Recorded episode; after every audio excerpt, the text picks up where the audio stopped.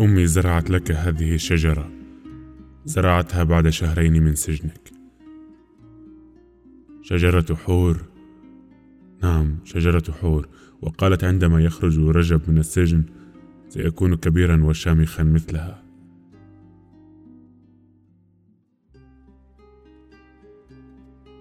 ولأول مرة رأيت وجه رجب يتقلص من الألم ثم تركني بسرعة. ارتكى على حائط الدار باستسلام يائس وبعد لحظة صمت مدمرة بكى كان بكاء متوجعا. أقرب إلى النشيج. تراءى لي في فترة من الزمن أن الحديقة التي حدثته عنها حين كان سجينا ستخلق في نفسه الفرح. ولكنني الآن وأنا أشير إلى الأشجار وأحدثه عنها.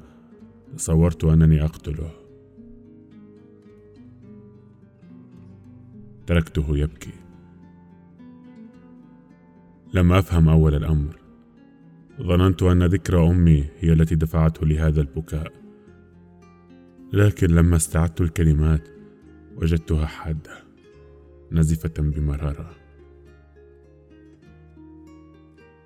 قبل أن ينتهي ذلك اليوم رأيت رجب والعرق المريض يغسله تماما. كان يحاول قطع الشجرة. وبعد أن تعب عاونه حامد. لم نسأله سببا. لم نحتج على ما يفعله. تركنا له أن يتصرف دون كلمة احتجاج واحدة. أما حامد فقد قلت وأنا أقنعه بإلحاح لكي يساعد. بعض الناس يتوهمون خصومهم بالأشياء المادية. رجب يتصور هذه الشجرة عدوا. لا نريد أن نناقشه المهم أن نساعده ساعده حامد بصمت. ظلا يعملان معا وعندما هوت الشجرة تداعى جزء من السور. وفي محاولة بائسة للاعتذار قال رجب بطريقة مرتبكة سأبني غدا هذا السور بنفسي.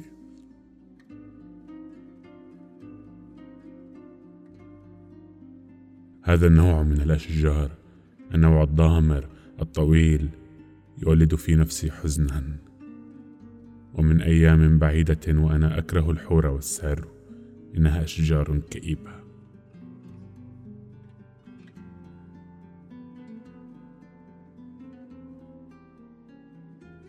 قلت لرجب والأطياف والأفكار تتراكض في رأسي بسرعة مجنونة.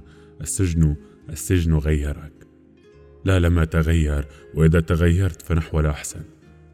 السجن يغير الإنسان إلى الأسوأ. ألا ترى كم كبرت كم تعبت؟ ولكن لم أعد أعتمد على أحد. تعلمت أشياء كثيرة غسيل الملابس الصحون. ولا تستغربي يا أنيسة إذا قلت أني أصبحت أشترى من امرأة في خياطة الأزرار والرقع. وتعلمت أن تغتسل وحدك.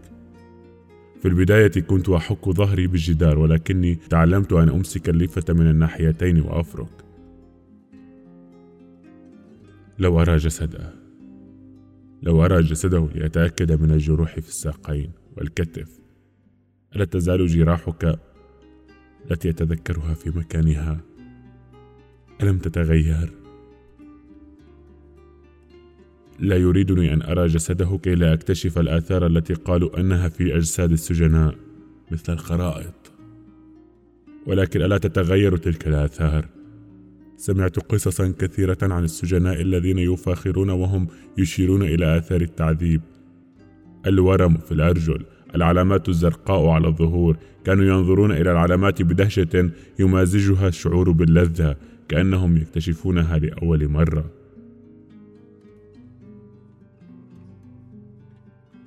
نظرت إلى جسد رجب قبل أيام. كان يمد ذراعه من كم القميص. تقدمت منه دون أن أشعر ووضعت إصبعي على كتفه قريبا من الصدر أتحسس نتوءا متورما. رفع ذراعه بسرعة. يريد أن ينتهي من ارتداء قميصه. ولما رأى السؤال في عيني قال لا تظني أن كل شيء في السجن. هذا جرح عندما سقطت عن شجرة الجوز.